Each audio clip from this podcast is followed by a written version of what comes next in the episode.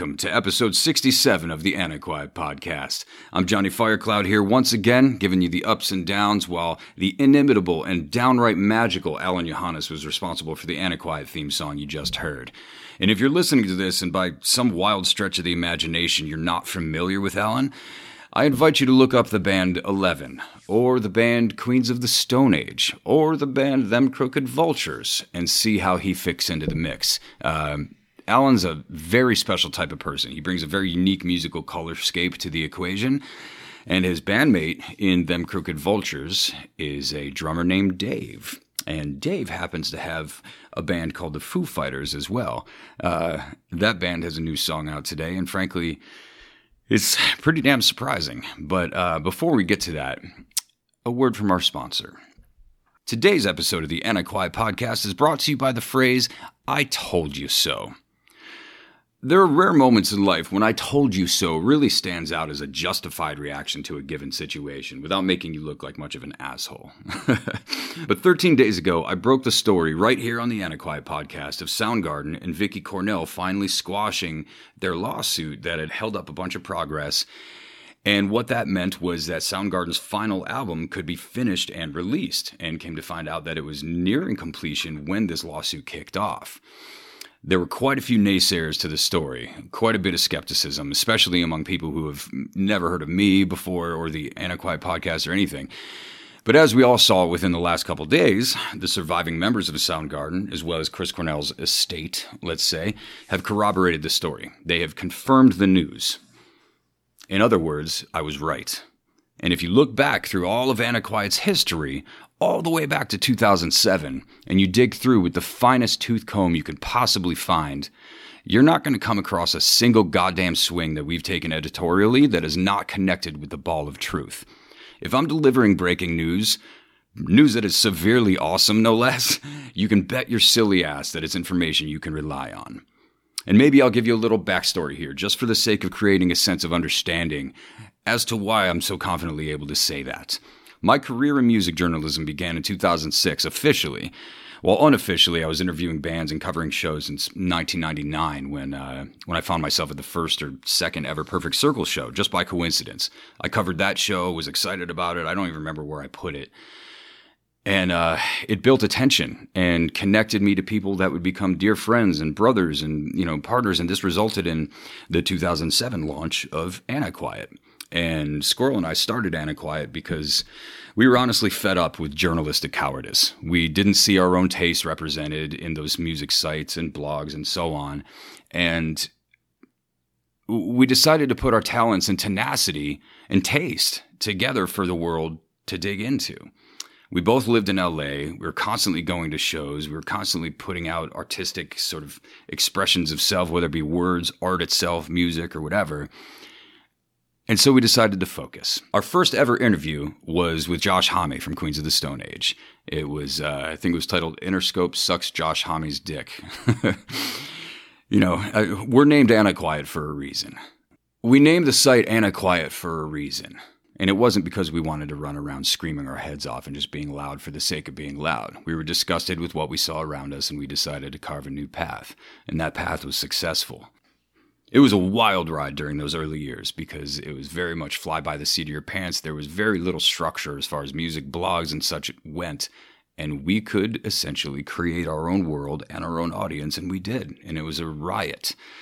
But as for my own credentials as a writer and an editor and a publisher, perhaps you can allow me a minute or two here of indulgence as I run through a few highlights to give you a sense of who this cat is that you're listening to you know, I've been building and leading writers and editors to kill for years, but prior to that, I was just a writer. I was just figuring out my voice, figuring out what it meant to do this the right way. And the fire of scrutiny is a, a really tricky thing to translate into compelling copy without drowning in its own poison. You know, if you're going to talk about an album that people love and you don't love it, you've got to explain why in a way that uh, is convincing rather than no that sucks. No that sucks. This isn't very good. Like there's got to be much more than that. I've built my reputation and an industry network of respect in honing that edge for 18 years of publication now. I've traveled the world to meet with heroes and unforgettable people, whether scuba diving in the Philippines or writing up the death of MCA from the Beastie Boys while hammered in a Scottish castle in the middle of a blizzard while wearing a kilt. um, it's it's been a wild life, you know. Um, shit, I remember singing with locals on the streets of Dublin on St. Patrick's Day, or or drinking ancient Scotch with the master distiller of Glenlivet, as you know we're walking even more ancient smugglers' trails in the hills of Scotland. I've made Robin Williams laugh heartily. I've reviewed everything from albums to restaurants to you know, covering endless festivals and shows to sports and beyond, while also producing and scripting and directing multiple original live music sessions and original productions. You should check out the Antiquiet sessions if you haven't. And all of that barely scratches the surface of where I've been so far. So rest assured, what you hear on the Antiquiet podcast is not bullshit that's pulled randomly from internet arguments or TikTok speculation. There are credentials here that I've earned over two plus decades. And if we dive deep, there's a reason. When we take a swing on Antiquiet, we don't fucking miss. We built this world entirely ourselves, and I'm damn proud of it because it represents a successful execution of putting our strongest passions into compelling words and sounds.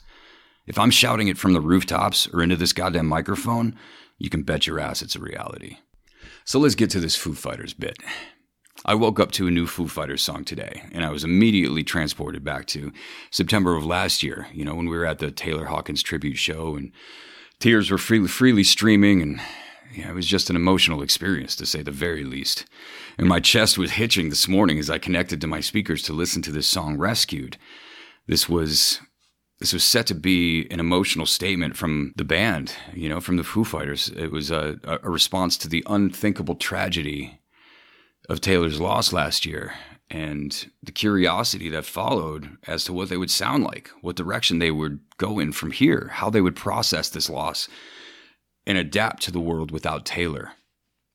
Would we hear that in the music? It's something that I'm sure I was not alone in feeling, you know? And as I put the song on, I read the press release talking about how it sonically channeled the naivete of the Foo Fighters' 1995 debut and informed by decades of maturity and so on. But, um, you know, it's the sound of brothers finding refuge in the music. That's something you might expect to read on the heels of a band going through what the Foo Fighters went through over the last year, you know? But when you listen to Rescued, when you hear the song, the impression that you get is not at all first album Foo Fighters, not by a long shot. The sound is quite clearly sitting neatly at the intersection between In Your Honor from back in 2005 and Echo Silence, Patience, and Grace from 2007. Yeah, the song, man, look, last year was a rough one for the Foo Fighters. Obviously, it's an understatement. When Taylor died, everything was completely thrown off. But there's one massive message that came across the last couple years of shit. You know, these guys are grinding way too hard. That's it's across the board. I mean, you just can't we have not gotten rid of Dave from the media in the last decade or so. You know, he's just constantly in the news. And I don't want to get salacious and tabloid level. You know, it's it, it wasn't news to anyone though that Taylor was on the edge of feeling overwhelmed, feeling like he was working way too hard, grinding way too hard with the relentless album and touring schedule that the band had. So one year later to have a new album and tour, you know, that goes absolutely everywhere and so on. It's uh it, it shouldn't be a surprise, but it still is, you know? And as for the song itself, look, it's good to hear new Foo Fighters. Definitely, definitely. I would far rather this than have them not be around anymore. However, the song itself is just not very good. It's the most typical Foo Fighter song one could expect to hear, you know? Granted, there's there's some applicable lyricism early on in the first verse, you know, to indicate the, the loss, uh, you know, the absence of Taylor. But after that, it falls into a really relatively familiar sonic pattern, uh, musically and lyrically. And Dave's singing about, you know, kings and queens and something in between and so on. Let's walk through the lyrics here just because, like, I, I'm still having a hard time with this. Like, the first verse, it came in a flash, it came out of nowhere, it happened so fast, and then it was over. That's some heavy shit given what transpired last year, right? And it starts your, you know, your heart and your mind kind of having these contractions, these feelings of like, ah, oh, God. But then the song goes on. Are you thinking what I'm thinking? Is this happening now? Are you feeling what I'm feeling? This is happening now. Like, okay, not exactly profound, but this is obviously building to something, right? You know, it's it's continuing the message, right? So it goes on. We're all free to some degree to dance under the lights. I'm just waiting to be rescued. Bring me back to life. Kings and queens and in betweens, we all deserve the right. I'm just waiting to be rescued. I'm just waiting to be rescued. We're all just waiting to be rescued tonight. What? What does any of that mean? I. What? Like, look, I know Dave Grohl is never. he's never been the most profound lyricist out there. But songs like Razor, songs like Stranger Things Have Happened, uh, eh, you know, there's there's a lot of good examples of Dave stepping up lyrically when the moment calls for it for some unforgettable songs, you know? And this moment sure as shit calls for it. Taylor was the most significant member the band had, barring Dave himself, obviously. And they made that happen. That was created intentionally. They forced that hand. They turned Taylor into something of a, a mascot because his personality is way over the top, you know, singing somebody to love, coming up from the riser, putting on crazy sunglasses and spandex and shit, like jumping all around the stage, doing stuff that drummers, you know, outside of the, the 80s hair metal arena bands, you know, would never have been seen doing or would never even think to do. So this is the moment, you know, this is the moment that calls for recognition of that, the loss of that, awareness of the pain and the catharsis for, for whatever is to come next. The only problem is that Dave's just not the best lyricist. And that's why as fun and exciting and exhilarating as many Foo Fighters and songs and shows are, it's just not sexy. You know, Foo Fighters music is not dangerous. Never. You're not putting it on when you're angry or when you need, you know, lava in your veins or when you're feeling a little extra swivel on your hips. It's sure as hell not music to fuck to. You know, if if I'm drinking or you know if I need something with a little gusto, uh, Foo Fighters are not the way to go, and that's fine. You know, not everybody needs to be fucking Queens of the Stone Age. You know, but like I said, you don't want to fuck to this music. it's not dangerous. It's not. It's, it's just not sexy, and I'm not entirely sure that's from the lack of desire. You know. I wanted to really go nuts loving this song. I really wanted to leap into this and, and be like, man, it's exciting. I can't wait to hear what comes next. This is going to be great. Um, you know, I imagine, I assume I would put good money on the idea that Dave played the drums on this track. Uh, I imagine Dave played drums on all of the tracks, save for maybe a couple that uh, might have been left over from the previous sessions or, or what. But I don't like the song very much. And I feel terrible for saying that. You know, I'm, I'm in, so very much looking forward to seeing them in May uh, the festivals, and there's there's more shows to come and so on. But um, I'm just really hoping that the rest of the record stands out in a way that's uh, more exciting you know, um, it's it's tough. So to cap that off, the new Foo Fighters record is called "But Here We Are," and it's out June second. And I'm I'm really hoping that this is a great record. I'm hoping that this is something that isn't just another grind on more Foo, you know? Anyway, let's move on. We're a breath away now from festival season with Coachella already kicking things off last weekend in true shit show fashion. Emphasis on fashion. And uh, if you know me at all, you know very well that Bonnaroo is my holy grail of music festivals. There is nothing that comes anywhere near the exhilaration and excitement and unique celebration that Bonnaroo delivers. There's just there's something very much like Christmas time and the energy and the spirit that's that's impossibly special every time. I've been there probably seven or eight times now. You know, you're high fiving, you're saying happy roo to everybody as you pass them, you know, total strangers. The fact that the music goes all night, there's amazing little side quests you can go on. And, um, you know, the campgrounds are just incredible. So much adventure to be had and shit to do.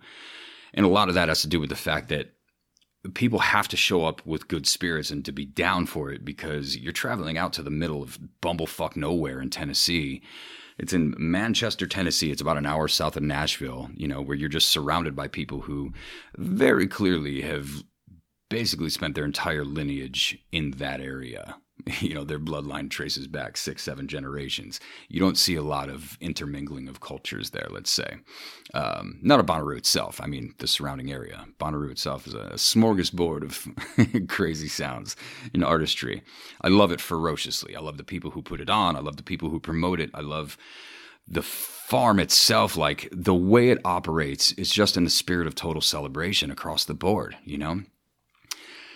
And this year, despite having tickets already, um, it pains me to say that Bonnaroo is not happening for me. What's happening instead is Sonic Temple, uh, May 25th through 28 in Ohio. Um, it's one of the few things that could ever get me to set foot in Ohio, honestly, aside from Cedar Point, which is the best damn amusement park in the world. That's in Sandusky, Ohio. But this uh, this lineup for Sonic Temple is like nothing I've seen in a very very long time. I mean, we're talking rock luminaries and bands that we haven't seen in forever. Um, but also, I mean, shit, just the headliners. You've got Tool, Avenged Sevenfold, Queens of the Stone Age, Kiss, Rob Zombie, Foo Fighters, Deftones, and but the undercard itself is incredible. I mean, you've got the Bronx, who I'm a phenomenal, huge, super fan of. I cannot get enough of them. We've been screaming about the Bronx for Jesus, almost the entirety of Antiquiet's existence. You've got Pennywise, Bullet for My Valentine, Avatar, AWOL Nation, uh, Senses Fail, Puscifer, Rival Sons.